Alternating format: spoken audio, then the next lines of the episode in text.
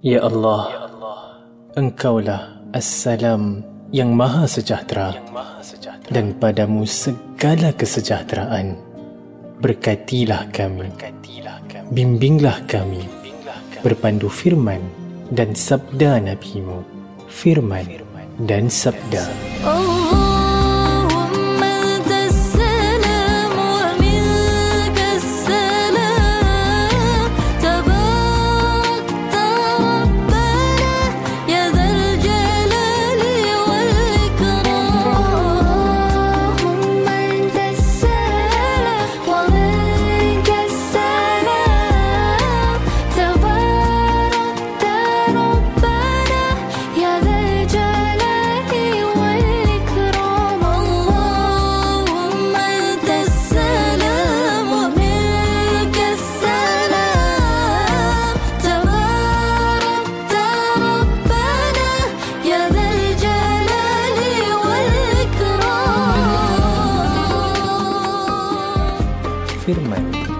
Sabda.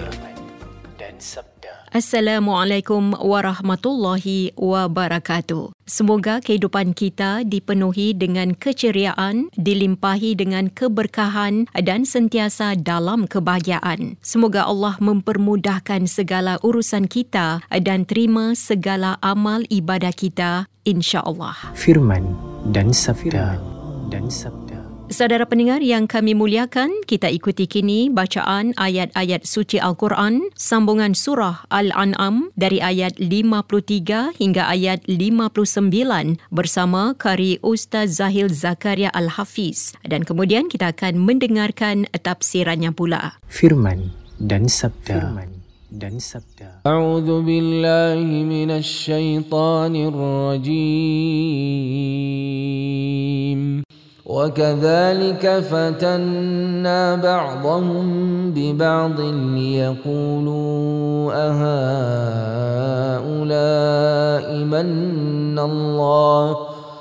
ليقولوا أهؤلاء من الله عليهم من بيننا؟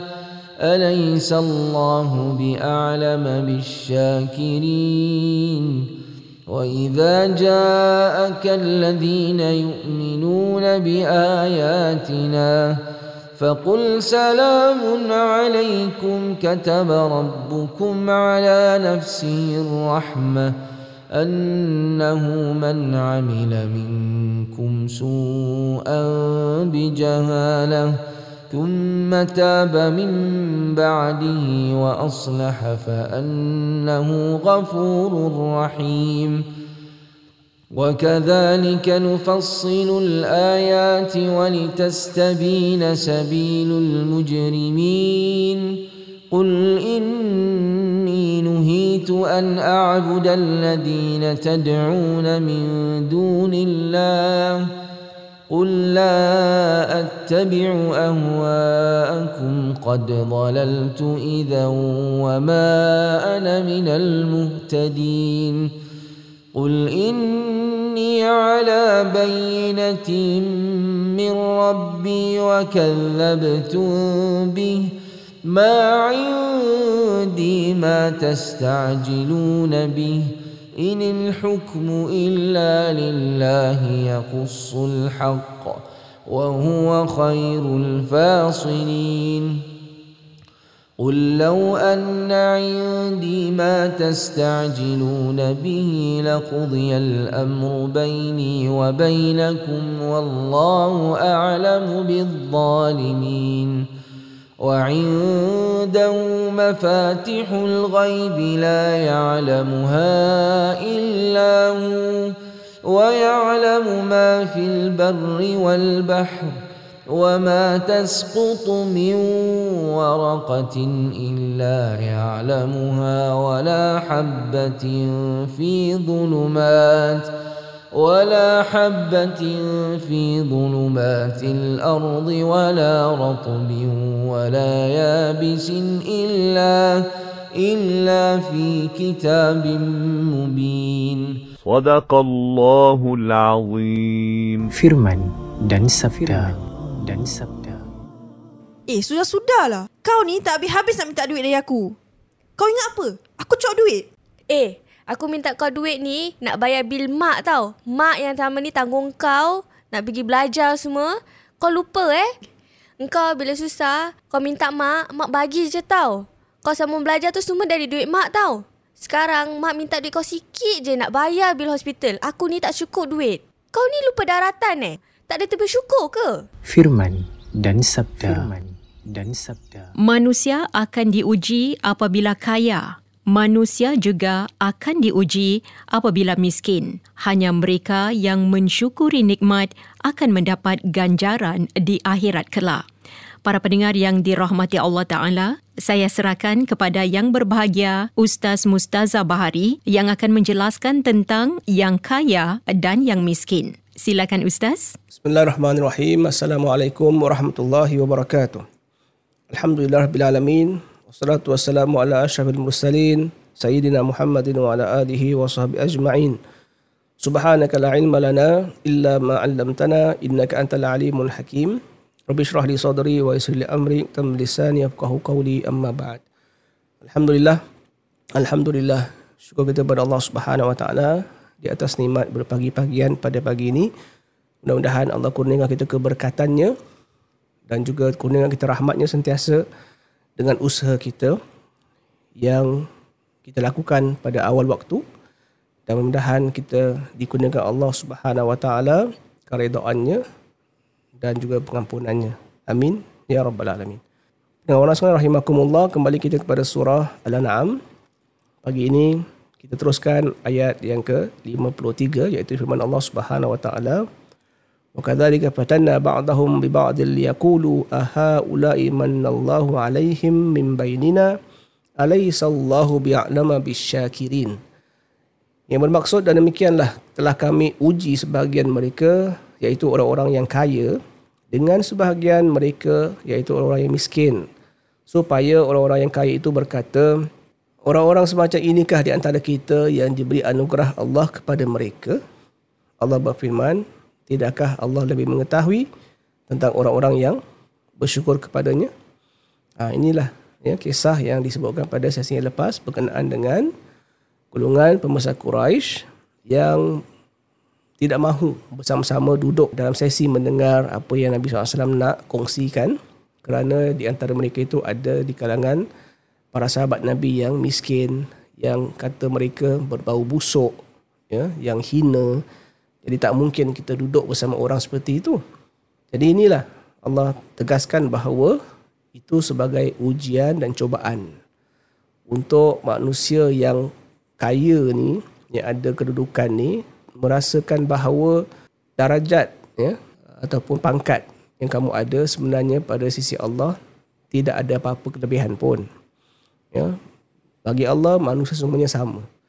Yang membezakan adalah orang yang ada takwa dalam hatinya, yang ada kebaikan dalam dirinya. Ha, itulah yang Allah lihat. Sebab dalam hadis Nabi pernah sabdakan, sesungguhnya Allah tidak melihat kepada wajah kamu dan Allah tidak melihat kepada fizikal kamu, eh, zahiriah kamu tapi Allah melihat kepada hati dan amalan kamu. So itulah Islam. Dan kita juga tahu bahawa Islam ni memberikan hak kepada semua manusia untuk mengamalkan kebaikan yang disampaikan dan mereka boleh mencapai pangkat yang paling tinggi di sisi Allah Taala menerusi takwa kepadanya. Ya, itu sahaja yang membezakan antara kita dengan orang lain ialah dengan takwa sahaja. Tapi perkara-perkara material yang ada pada kita, pangkat ke, kekayaan ke, apa ke, itu bukanlah perkara yang Allah anggap sebagai orang yang istimewa di sisinya. Ha, jadi di sini nak diingatkan bahawa Allah Subhanahu Wa Taala bila mengutuskan Nabi SAW kepada umat akhir zaman adalah untuk diikuti. Walaupun siapa dia, walaupun dahulu, contohnya di kalangan orang-orang ahli kitab eh, Yahudi baik Nasrani baik mereka menyangka bahawa Nabi akhir zaman ni akan diutus daripada kalangan mereka sendiri. Ha, tetapi rupa-rupanya tidak. Rupa-rupanya yang diutuskan adalah di kalangan orang Arab yang mereka dahulu anggap orang-orang Arab ni adalah golongan bangsa yang paling rendah eh, nilai mereka. Jadi mereka dahulu menganggap orang-orang Arab adalah orang-orang yang atau golongan manusia yang bawah sekali lah eh, kasta mereka. Eh. Jadi tiba-tiba diutuskan Nabi di kalangan mereka.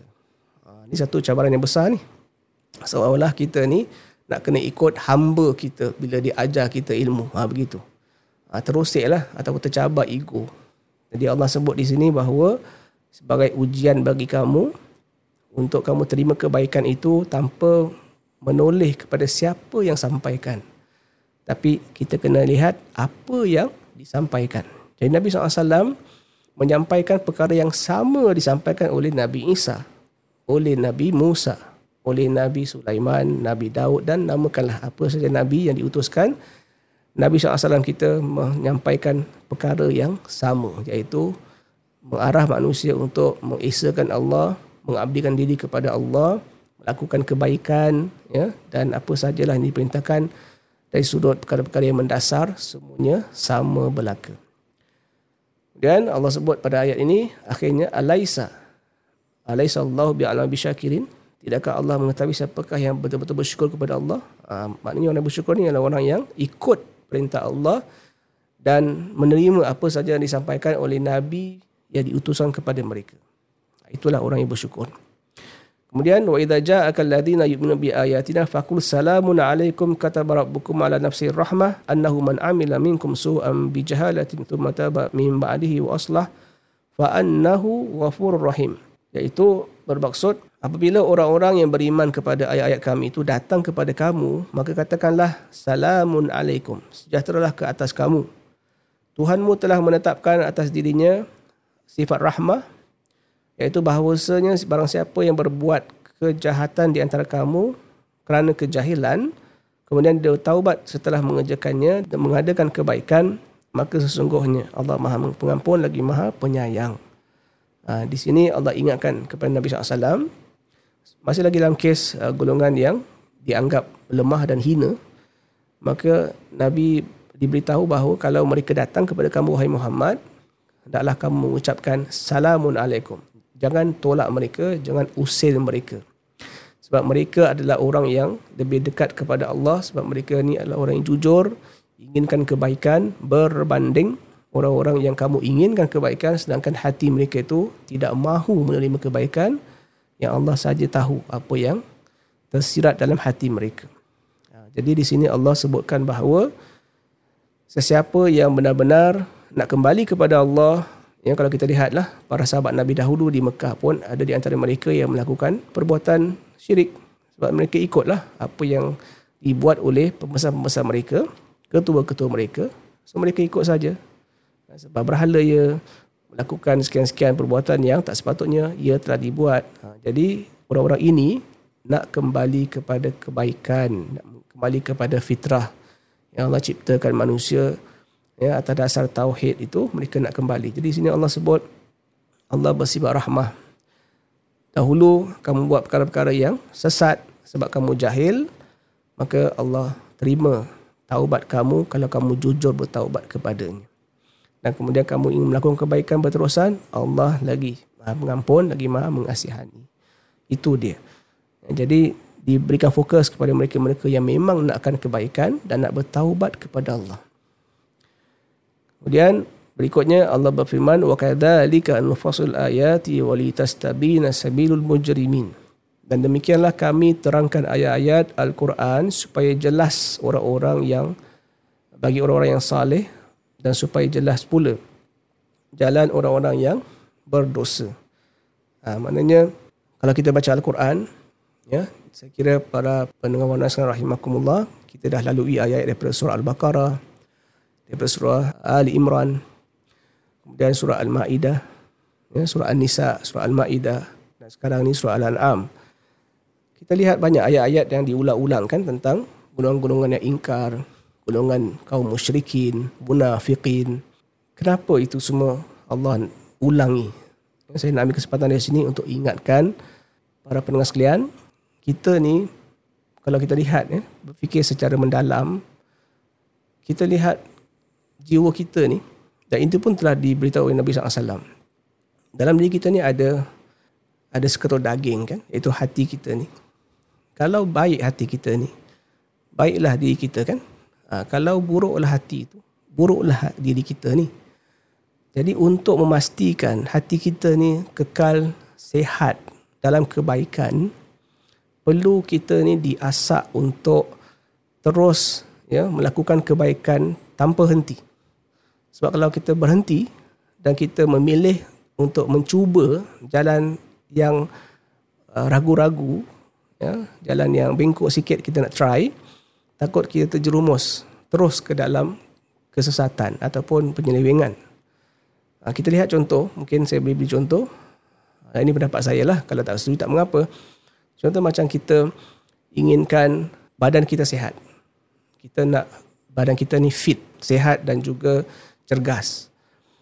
Apa yang patut kita lakukan? Ialah kita mengambil makanan-makanan yang sihat. Kemudian kita juga perlu uh, bersenam kan? Kita perlu ada gerakan. Dan ini telah dipersetujui oleh ramai. Kalau tak sepakat pun ramai di kalangan ahli-ahli perubatan, ya, ahli-ahli yang terkait dengan isu kesihatan.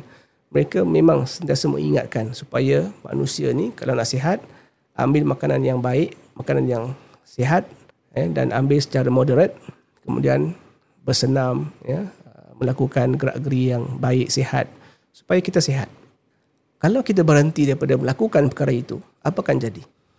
Ya kalau kita berhenti untuk tidak mahu bersenam orang yang dah biasa bersenam terus berhenti.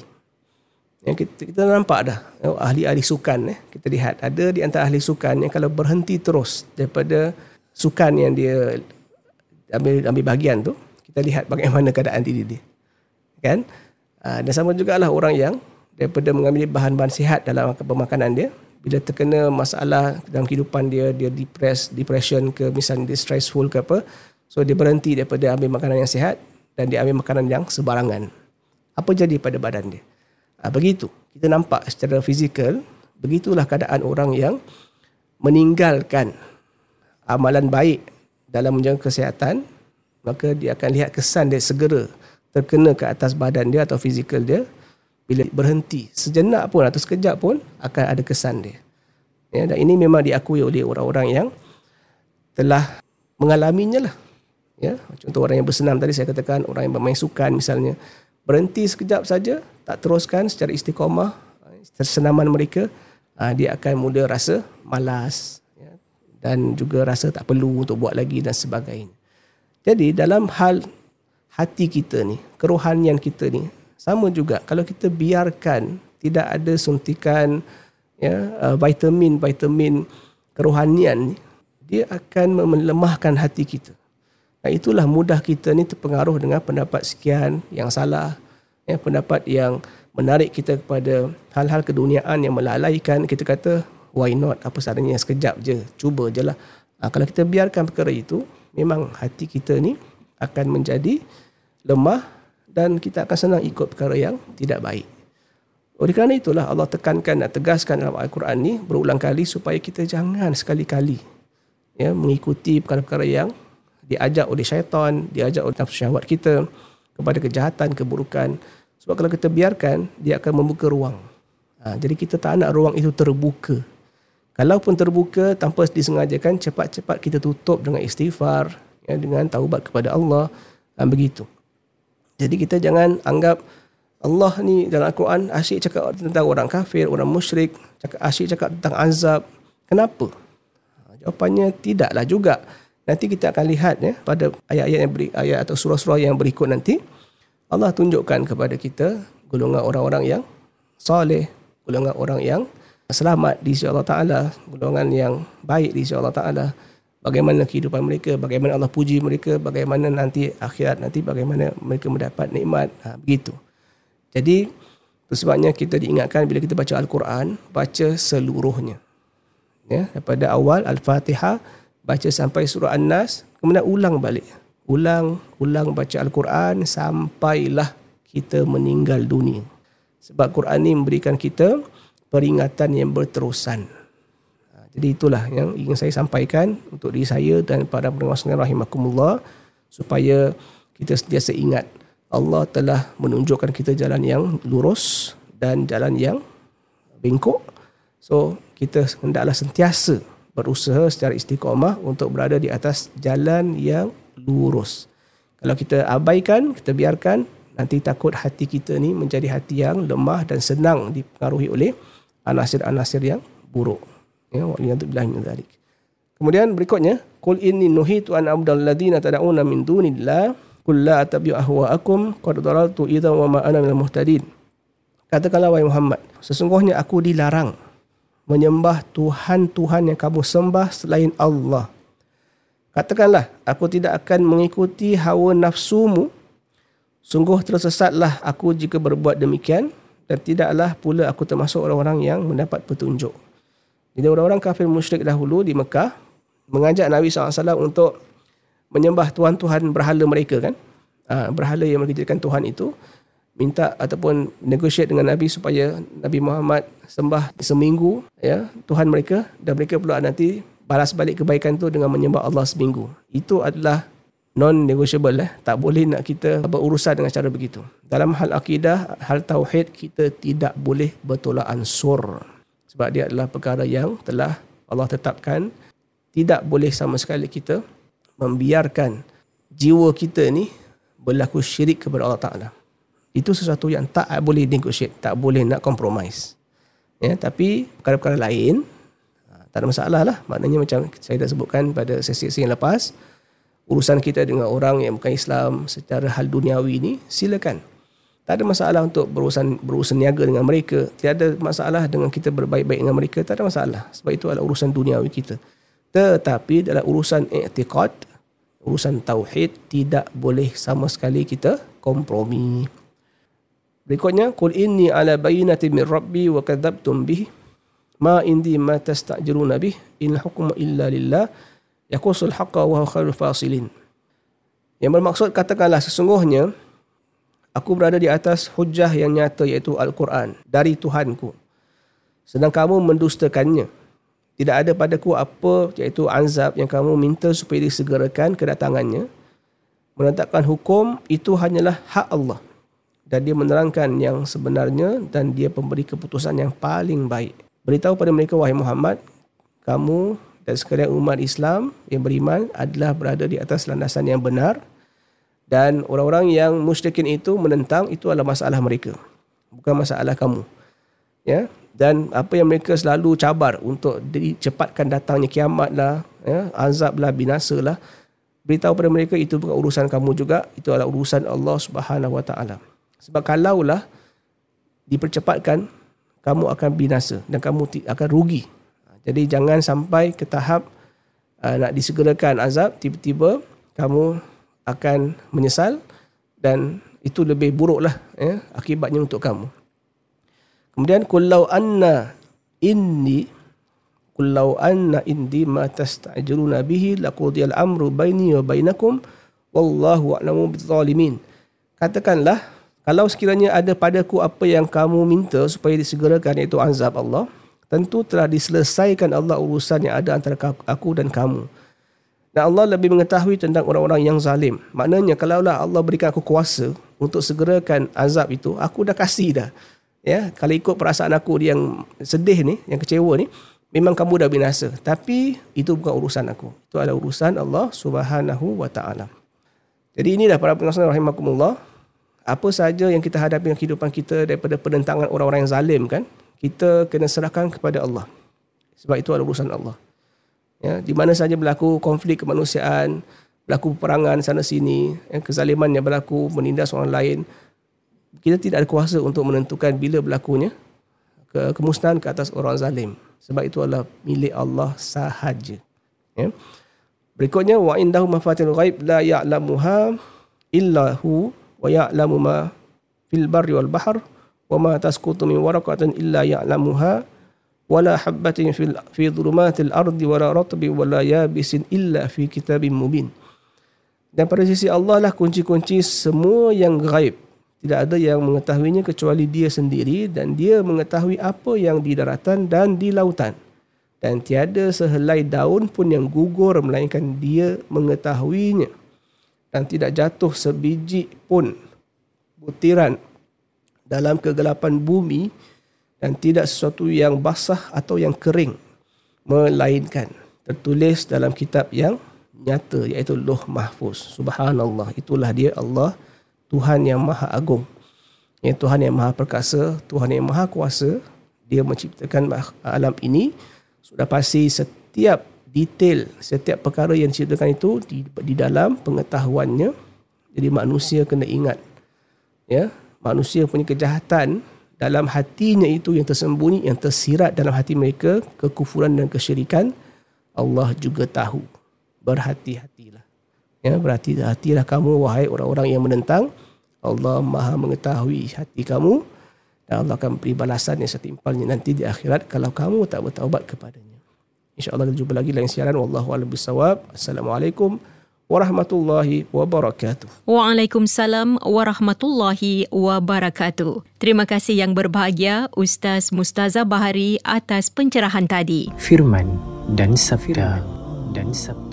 Saudara pendengar yang dimuliakan, jika anda ingin mendengar semula rancangan Firman dan Sabda di Warna, sila ke podcast di Spotify dan Millicent. Anda perlu muat turun aplikasi Spotify atau Millicent, kemudian pilih podcast dan cari Firman dan Sabda. Semoga intipati rancangan ini penuh bermanfaat untuk kita semua insya-Allah. Dan sekian rancangan firman dan sabda. Semoga Allah melimpahkan keselamatan, rahmat dan keberkahannya untuk anda.